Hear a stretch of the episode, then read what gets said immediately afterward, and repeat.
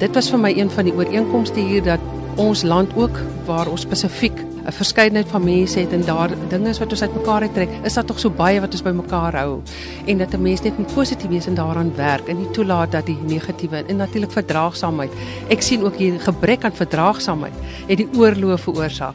As ons kan verdraagsaam wees en mekaar kan akkommodeer, kan ons so sterk wees en so baie bou. Ek sien dit. Saterdagoggende in Reis sonder grense van 10uur op rsg.co.za.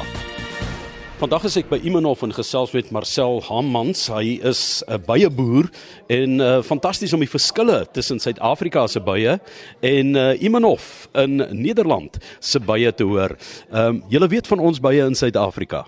Inderdaad, jullie hebben de Apis mellifera capensis. Dat is een heel mooi bijenras, maar totaal anders dan wat wij hier in Nederland hebben. Ja. Mesali sonder 'n uh, pak, 'n uh, oorpak sommer na ons beie toe gaan in Suid-Afrika nie. Is julle beie minder aggressief? Ja, onze bijen die hebben een lagere verdedigingsdrang, heet dat. Die, die verdedigen hun eh, kasten niet zo sterk als de capensis en scutellata en intermissa en al die Afrikaanse rassen. Die verdedigen veel meer. Hoe oud is die bij? Ja, de, de bijen bestaan al heel lang op aarde, zo'n 200 miljoen jaar. Een van die Suid-Afrikaners saam met ons hierso by uh, Imhof en die beieboerdery is Dawie Liebenberg en uh, vir 'n stokperdjie. Is hy ook lief om met beie te boer, maar was daar vir jou ook 'n paar insigte in die vertellings hierso en die verskil tussen die beie van kom ons sê maar Europa hier by Imhof buite Mook en die Suid-Afrikaanse beieboerbedryf want jy was aanvanklik baie skugter om in te gaan tussen die beie en toe later het jy daar gaan staan sonder 'n oorpak aan. Ja Johan, dis nog 'n baie interessante verandering of verskil wat daar bestaan. Ons Suid-Afrikaanse bye is baie meer aggressief en ek sal baie moeilik sonder my pak ingaan tussen my bye. Want uh, ek het nou al seker ervarings gehad waar hulle my goed gesteek het en die gevolg is ek is maar baie skrikkerig vir die bye. En die kleur van die heuning vertel haar klaar ook 'n storie. Jy kan amper daai uit aflei uit watter omgewing of veld dit kom. Ja ja ja, die suiwerheid word eintlik bepaal deur die kleur van jou heuning. So as jy 'n suiwer bloekom het, dan het hy 'n spesifieke kleur en dit wissel ook maar van gewas tot gewas. In Suid-Afrika is heuning redelik duur, ehm um, en natuurlik dis 'n vraag aanbod situasie. Ja. Uh wat is die duurste heuning wat jy hier het by Imanhof? Nou, de, de honingen die uh, wij produceren, die zijn allemaal rond 7 euro. Maar we hebben ook een honing uit Nieuw-Zeeland, de Manuka honing, en die is 17,50 euro voor 500 gram. Dus dat is een hele dure honing. Maar die heeft dan ook heel veel ontstekende eigenschappen. Ontstekingremmende eigenschappen. In prysgewys sal jou suiwerder heunings dan duurder wees. Weet jy, op die oomblik is ons prys maar redelik algemeen dieselfde. Uh die ouens betaal nie eintlik meer vir 'n beter heuning nie. Die kettingwinkels bepaal dit. Die kettingwinkels bepaal dit, ja. Die wonderlike werk wat julle hier doen is inspirerend. Julle maak gebruik van autistiese arbeid. Vertel vir ons van die projek en hoe dit die mense beïnvloed.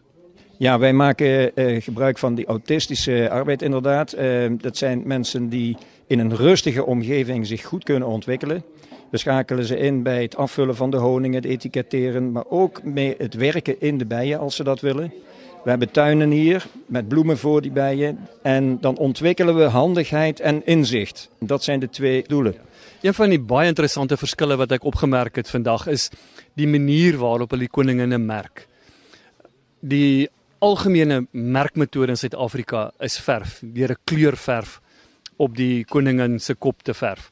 Hier het ek gesien dat hulle 'n natuurlike gom gebruik met 'n plakkertjie wat hulle of 'n stiekertjie met 'n nommer op vir die uh, jaar waarin daai koningin dan nou gebore is en uh, dit plak hulle dan op die koningin se kop. En elke jaar se kleur verskil van die volgende jaar se kleur.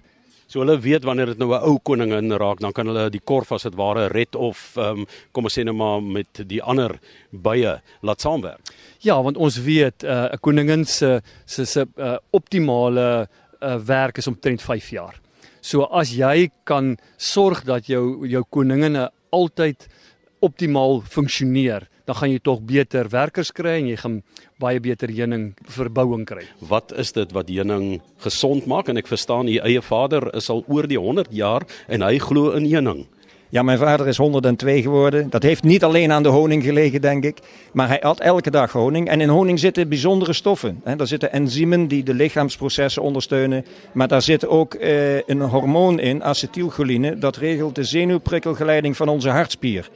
En de hartspier die mag nooit ermee stoppen, moet altijd doorgaan en die heeft die stof nodig. In Nederland sterven elke week 300 mensen.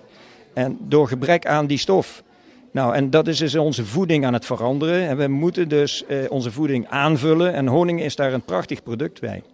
Nou, vandag was nou geleentheid om 'n bietjie te vertel aan toeriste van Suid-Afrika oor heuning, wat is die voordeel daarvan? Ehm is dit belangrik vir julle om die inligting oor te dra want mense ontbos die wêreld. Dit lei tot die bedreiging van baie kolonies. Hoekom is dit belangrik dat ons baie moet bewaar en mense moet inlig oor baie? Ja, dat is de onderliggende boodschap bij die imkerij. Daarom hebben we deze bezoekersruimte ook gebouwd.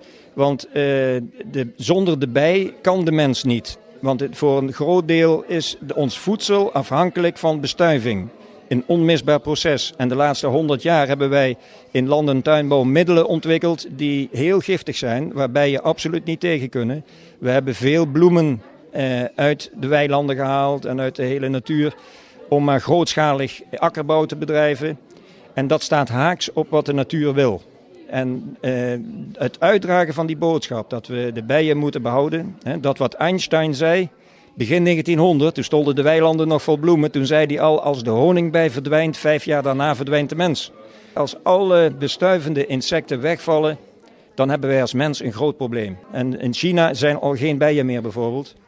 En daar wordt minder of niet bestoven. En daar hebben ze grote problemen. Dus we zien nu wat er feitelijk gaat gebeuren.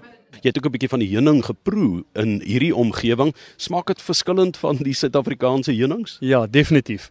Ek dink ons heunings is baie 'n uh, soort van uh, gespesialiseerd in die sin dat ons kyk na uh, gewasse waar ons die baie heen neem soos sonneblomme en uh, lucerne en sulke plekke. Bloekom bloekom natuurlik is bloekom is ons grootste eintlik bron van heuning. Ja, al die vooroordeele wat ons Suid-Afrikaners en Hollanders het is waar, maar dis maar uh, doodgewone mense wat net lekker wil lewe, maar omdat hier so baie van hulle op 'n klein stukkie grond bly, moet hulle hulle self goed organiseer. Wat ek die meeste van Hollanders hou, is hulle sê vir jou presies reg voor jou raap wat hulle van jou dink. In die begin kan jy vererg, maar ek dink 'n mens kan maar liewer weet wat ander mense oor jou dink. Hulle dink dit tog. In reis sonder grense op rsg.co.za Saterdag tussen 10 en 12.